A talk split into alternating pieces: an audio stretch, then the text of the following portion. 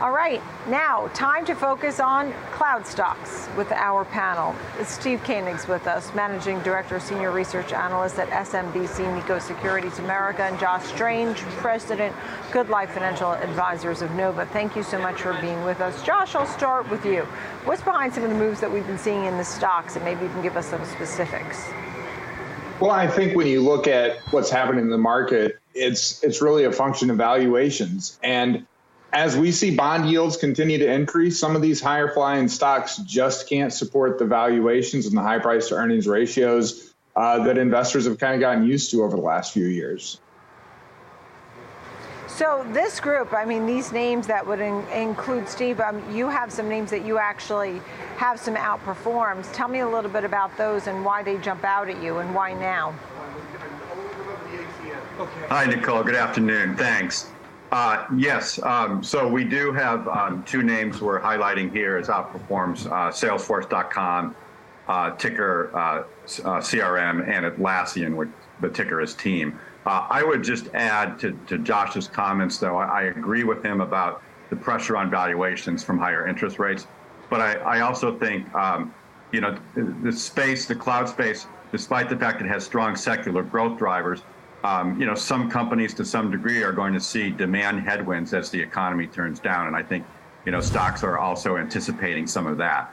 Um, briefly, Salesforce uh, we like because it, it generates free cash flow and it, it's it's pretty resilient company with uh, with a very strong core business. Uh, and, uh, and and the valuation is also fairly reasonable. Um, Atlassian has a higher multiple, um, and Atlassian, by the way, sells uh, applications for team collaboration for software developers and general business users.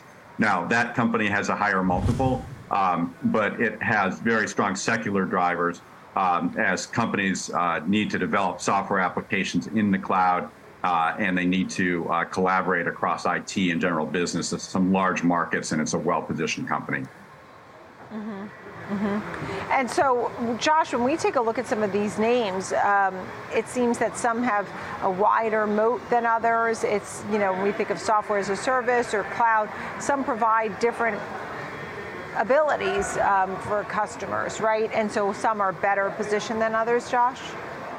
Well, I think so. And that wide moat is really something that's important when you're looking at an individual security something where the company's protected against competition being able to just come right in and uh, and basically take over their business and and really be a an existential threat.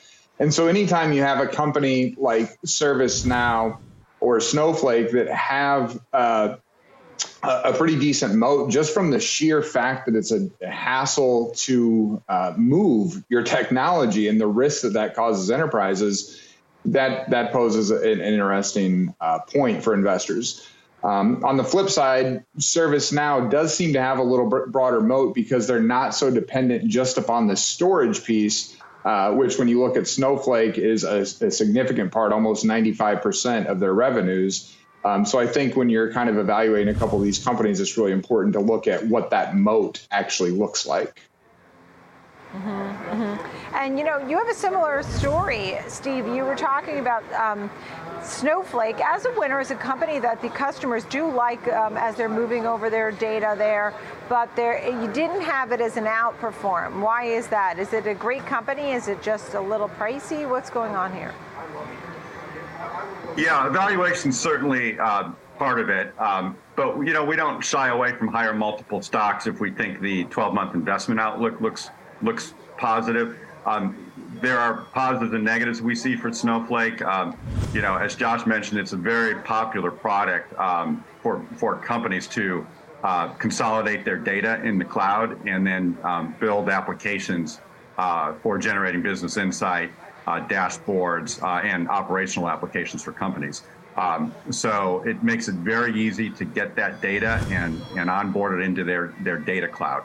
Um, the, the things that make us a bit more cautious on this name uh, include its consumption-based revenue model um, in tandem with the fact that they are going to need to continue to lower prices as the cost of compute and storage comes down. Um, and, and, that's right. that's certainly doable, but it's a, it creates some volatility quarter to quarter. Uh, secondly, some of the activity that customers run on Snowflake, some of the queries that they do are discretionary. Uh, and companies that need to control budgets uh, are finding that Snowflake's becoming a bigger and bigger part of their bills. And so in some cases, customers may try to limit uh, their Snowflake activity. Understood. Thank you both. Uh, you know, obviously an exciting group, but a tough group. This is the NASDAQ's basically at a, a two-year low. Thank you. Steve Koenig, SMBC Nikko Securities America, Josh Strange, Good Life Financial Advisors of Nova. Thank you both very much.